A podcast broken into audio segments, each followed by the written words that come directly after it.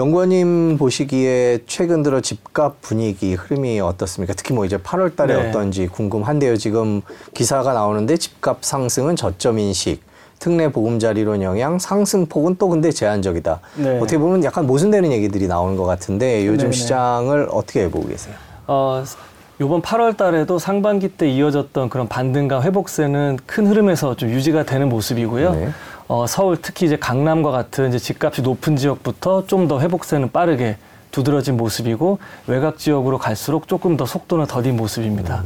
그래서 경인이나 수도권 지역에서도 인천 지역도 1년 2개월 만에 이제 상승 전환을 했고요. 나머지 지역은 아직까지 하락이거나 보합 수준을 좀 보여지고 있고 매매 거래량은 어, 2분기하고 크게 다르진 않습니다. 서울 같은 경우에 3천 후반권에서 계속 유지가 되거나 소폭 하락하거나 이런 모습인데 비해서 요번 여름에 휴가가 있었는데도 불구하고 분양 시장 굉장히 좀 뜨거웠었거든요. 네. 그러니까 가격 메리트에서 가져다 주는 이제 청약의 메리트라고 생각되기 때문에 매매 시장은 어느 정도 좀 수요는 좀 차오른 것 같아요. 그러니까 특례보금자리 얘기 나왔는데 40조가 소진됐던 속도를 비교하면은 뭐 지금은 좀 이렇게 더딘 속도로 좀 보여지고 있어서 어 하반기 때에도 그 이렇게 좀그 설왕설래하면서 매도 매수인 간의 눈치 보기는 계속 좀 이어질 것으로 생각하고 있습니다. 네. 그러니까 지금 현재 상황은 말씀해 주신 대로 뭐 크게 오르는 것도 아니고 크게 내리는 것도 아닌 그런 보합 상태가 계속되고 있다. 이렇게 해석해도 되는 건가요? 예, 크게 보면 박스권에서 네. 움직이고 있는 모습인 거고요. 그래서 보합세가 큰 틀에서 유지가 되고 있고 그 지역마다 정비 사업에 대한 기대감이 있거나 그러니까 재개발 재건축이 몰려 있는 곳이거나 아니면 교통망의 확충이 좀 재료가 좀 풍부한 곳들은 국지적으로 좀 강세를 좀 나타내고 있는 것이고 나머지 지역들 그러니까 금매가 좀 소진되고 난 이후 시점부터는 구축이 있거나 아니면 이슈가 없는 곳들은 좀 관망세가 이어지면서 좀 이렇게 두드러진 모습은 아직은 나타나지 않는 그런 형국입니다. 네, 박스권이라고 말씀을 해주셨는데요. 네. 그러면 위로 올라갈 거다라는 주장과 아래로 떨어질 거다라는 주장의 근거들을 네, 네. 지금부터 좀 하나씩 짚어보겠습니다. 예. 강남 얘기부터 좀 해보겠습니다. 네. 최근에 뉴스들이 강남 뉴스들이 유난히 많습니다. 뭐 7월에도 상승했다. 네. 그 다음에 가격 차이가 확대되고 있다. 특히 네. 뭐 재건축 같은 데에는 예. 가격이 많이 올랐다. 이런 기사들이 나오고 있습니다. 예, 예. 실제로 그렇기는 한가요? 그 강남 같은 곳은 규제가 아직도 몰려 있고 그리고 정비 사업 이슈가 있는 곳들은 토지 거래 허가 구역으로 묶여 있기 때문에 사실은 투자가 원천적으로 좀 차단이 됐었고 최근에 뭐 이슈가 됐었던 역전세 속에서도 원래 재건축은 매매가 대비 전세가율이 3분의 1이 채 안 되기 때문에 여기서도 상대적으로 좀 자유로웠던 거죠. 그래서 실수요 기반으로 와서 취득을 하셨던 분들이 이번 조정장 때 떨어질 게 두려워서 많이 팔았던 매물 출회량도 좀 적었고요. 이제 그런 게 최근에 나타나는 어떤 강남 강세의 그 실제 모습으로 좀 느껴지고 이게 전체 시장을 해석하기에는 좀 다소 무리가 있는 것으로 이렇게 생각이 되고 있습니다. 왜 그러냐면 뭐 압구정동이나 대치동에서 보여지는 일부 재건축 지역의 강세의 모습이 꼭 강남에만 국한된 게 아니고 영등포의 여의도도 특별히 그렇게 좀 보여지는 게 있고요. 용산의 한남동 지역도 그렇게 보여지는 게 있고 이런 것들 보면 어, 그런 정비 사업 이슈가 조금 더 부각이 되는 것이지 이걸 강남으로 음, 보는 네. 거는 좀 조금 이제 다른 의미인 것 같습니다. 강남구 아파트 매물이 늘었다는 얘기들이 있습니다. 실제로 네. 저희가 통계를 보니까 아파트 매물은 계속 늘고 있는데요. 예. 보니까 그러면서 요 몇 주에 이제 다시 거래되는 가격들이 떨어졌다. 그래서 네. 단기적으로는 오르는 게 이제 고점을 찍은 거 아니냐. 네. 뭐 이런 얘기들도 있는데 예. 어떻게 보세요? 어, 충분히 가능성이 있다라고 생각이 되는 지점이요. 어, 작년 하반기부터 올 초까지는 그 불안한 마음에 빨리 팔아야 되는 사람들이 물건을 내놨거든요. 네. 근데 지금 물건이 늘어나는 그러니까 매물 출회가 나오는 것은 상반기 때 금매에 내놓지 않았던 분들이 이제 더 이상 가격을 그렇게 낮게 내놓을 필요가 없어진 분들. 그러니까 어, 시기적으로는 내년 상반기 때 이제 종료를 앞두고 있는 다주택자에 대한 양도세 중과 유예 그 기간 내에 세금을 줄이면서 출구 전략을 모색하려는 분들이 좀 나오는 게 있고요. 네. 사- 상반기 때 반등을 하니까 이 정도 가격이면 조금 팔아도 되겠다라고 했던 분들이 이런 조금 이렇게 가격 회복세에 매기가 좀 살아났을 때 좀 내놔야겠다. 그 전에는 사실 이 가격에 내놔도 거래가 될 가능성이 없었으니까 지금은 그렇게 해서 나오는 것들이 많고요. 어, 거래량은 늘어나지가 않는 걸 보면 시간이 지날수록 조금 더 매수 우위로 시장이 좀 이렇게 흘러갈 가능성이 좀 높다라고 생각이 됩니다.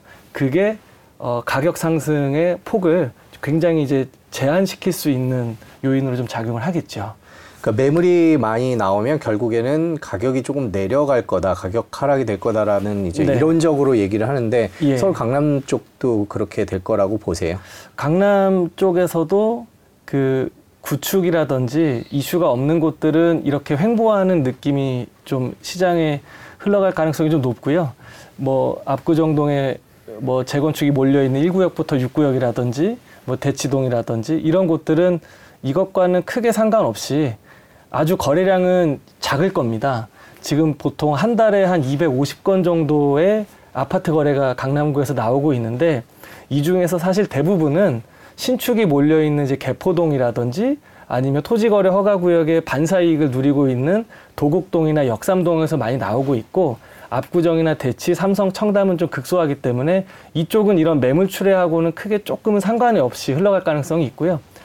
어, 다른 지역들 강남 안에서는 매물 출회가 늘어나면서 아무래도 하방의 압력은 좀 더 많이 받을 수밖에 없을 것 같아요. 특히나 이제 전세 또 입주장도 있다 보니까 아, 전세 얘기를 해주셨는데 최근에 네. 서울 아파트 강남권의 대규모 개포도 그렇고요, 반포도 그렇고 네. 입주를 앞 두고 있습니다. 입주 물량 쏟아지면서 네. 전세 가격이 떨어질 거다라는 얘기도 있고요. 그 네. 예전에는 전세 가격 떨어지면 집값도 좀 떨어졌던 대규모 입주하던 헬리오시티 예. 때 보면 그랬던 기억들도 있는데 이번에는 네. 어떻게 될 거라고 전망하세요? 어, 지난번에 그 대규모 단지, 그러니까 9,510세대가 입주했던 그 학습 효과도 있고 해서 매매 가격에 대해서는 전세 가격보다 크게 움직이진 않는 모습인데요. 네. 전세 가격은 이달 이제 말일부터 그 레미안 원베일리가 입주를 앞두고 있는데 전세 매물이 상당히 많이 지금 나와 있습니다.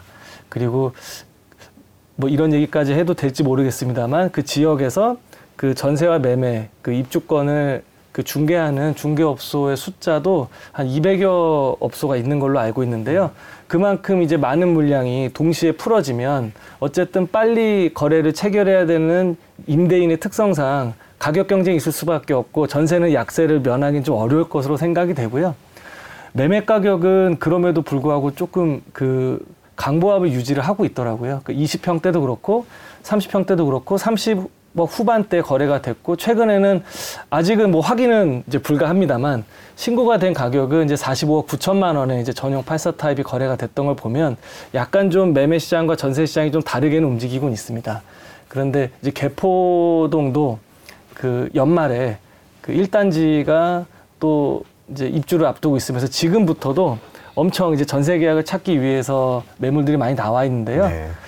가격이 약세를 보일 수밖에 없을 것 같아요. 근데 특히나 지금 올 하반기가 전세 만기가 돌아오는 이제 고점을 찍었던 2년 전 가격이 돌아오기 때문에 전체적인 전세 시장은 약세를 피하기는 어려울 것이고 이게 서울 시장 전체에는 그 매매 가격의 상승으로 이어지기가 어렵다는 이제 결론이 나오게 되는 거죠. 그러니까 매매 가격은 전세 가격이 실사용 가치로 떠받치고 있는 모습이라서 그 보통 지금처럼 약세장에서는 매매 심리가 매수 심리가 위축되기 때문에 집을 살려고 하는 사람들도 집을 한번 전세로 이렇게 선회했다가 나중에 떨어지고 저점이면 그때 매매로 돌아와야겠다라고 해서 약세장일 때는 매매 가격은 떨어지지만 전세 가격은 오히려 올라가거든요. 그러면서 매매 전세 갭이 붙게 되는 게 일반적인 시장의 흐름인데 지금의 시장은 갑- 급격히 금리가 올라가면서 불러일으킨 변화다 보니까 전세 가격도 동반 하락했던 이제 모습이지 않습니까?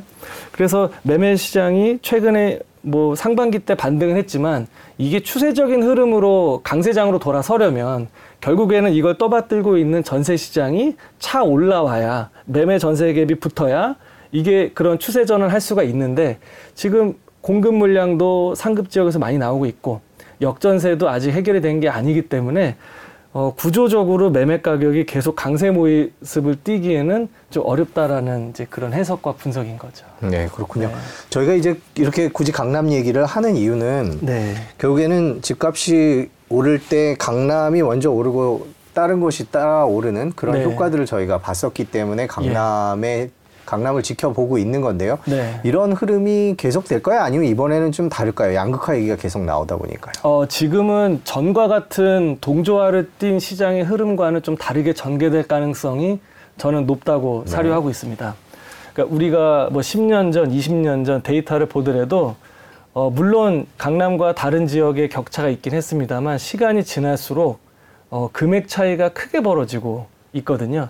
특히나 지금처럼 이제 산업이 좀 고도화되고 있고 인구가 이제 고령화되고 있는 사회에서는 그 소득 구조가 바뀌지 않는 한 거기에 따른 소비도 바뀌기도 어려울 것이고 이런 이제 불 어찌 보면 불균형에서 이루어지는 이제 자산 시장의 양극화가 앞으로 더 벌어질 가능성이 높다라고 보는 거죠.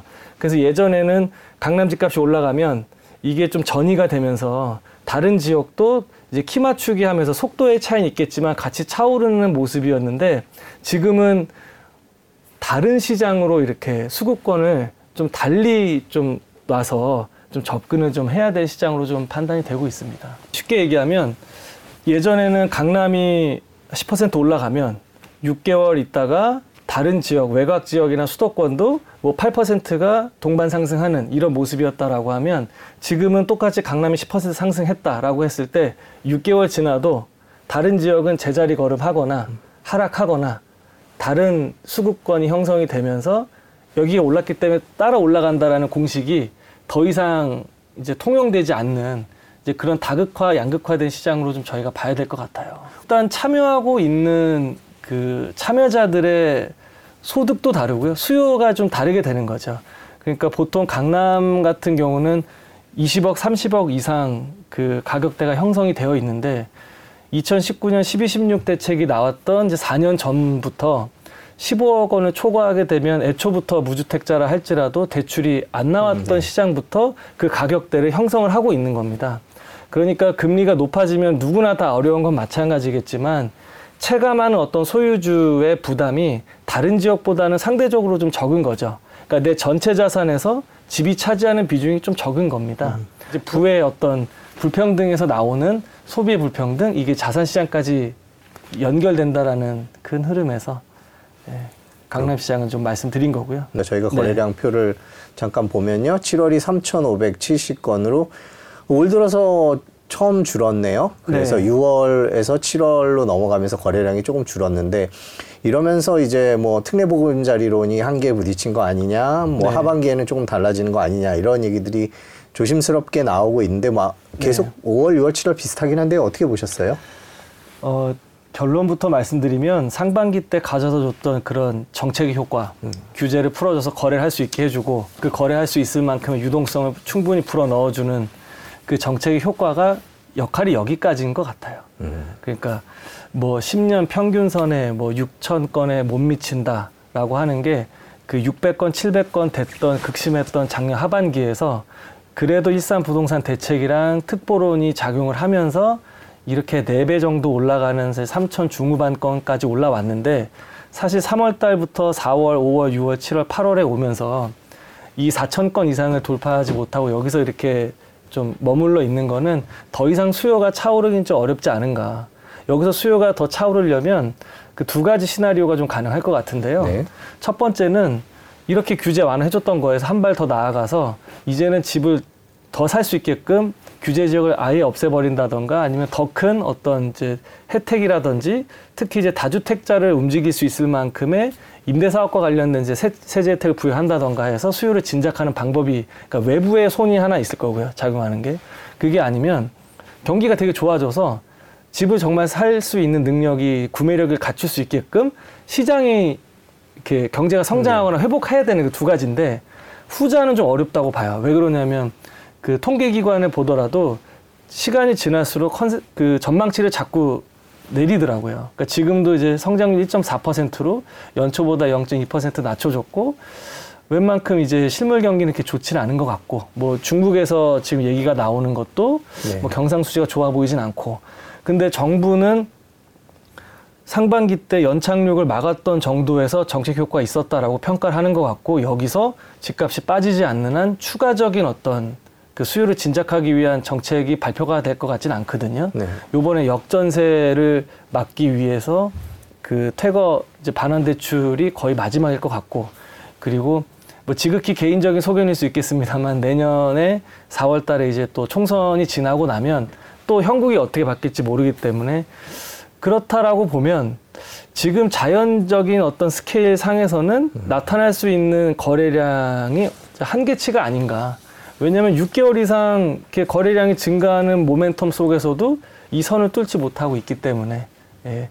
그러니까 요 정도인 것 같고 여기서 더 늘어나기는 어려울 것 같다. 네. 네, 그렇게 보고 계시군요.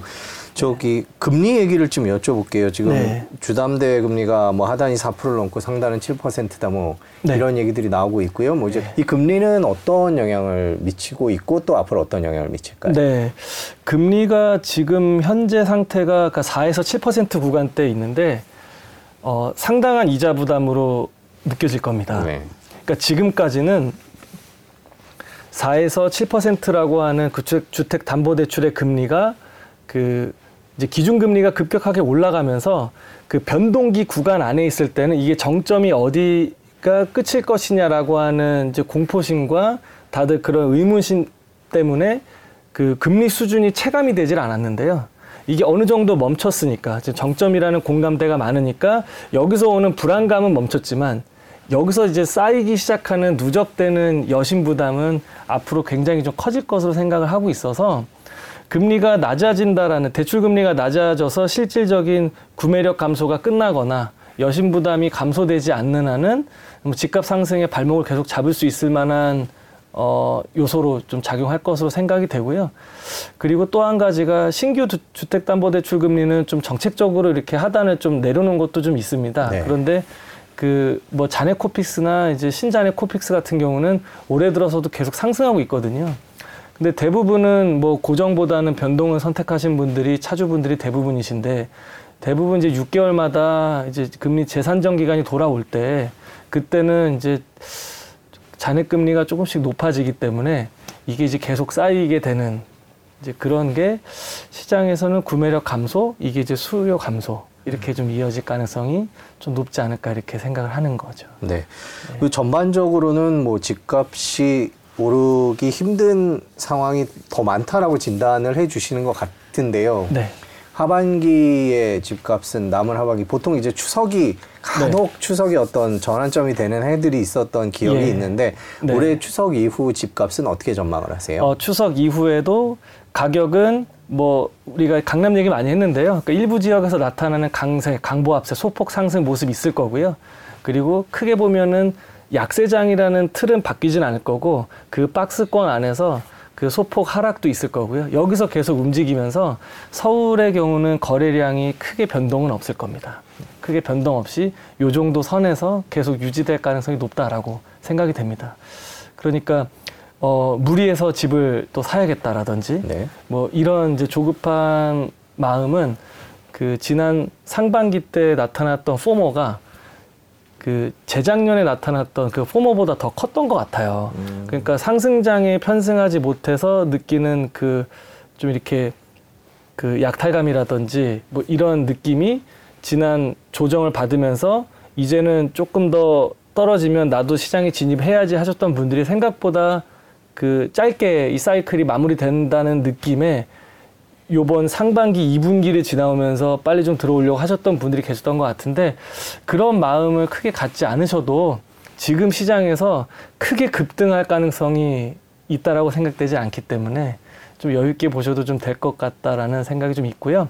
매물이 좀 늘어나고 있기 때문에 이 매물이 어떻게 소화가 되는지 이게 매물이 소화가 된다라는 얘기는 매도인이 내놓는 가격에 조금 더 부합하는 이제 수렴되는 수렴되는 가격대가 나타날 것이고 계속 늘어난다라고 하면은 하방의 압력은 더 커질 거기 때문에 이걸 보면서 좀 판단하셔도 좀 좋은 기준이 되지 않을까 좀 분석하고 있습니다.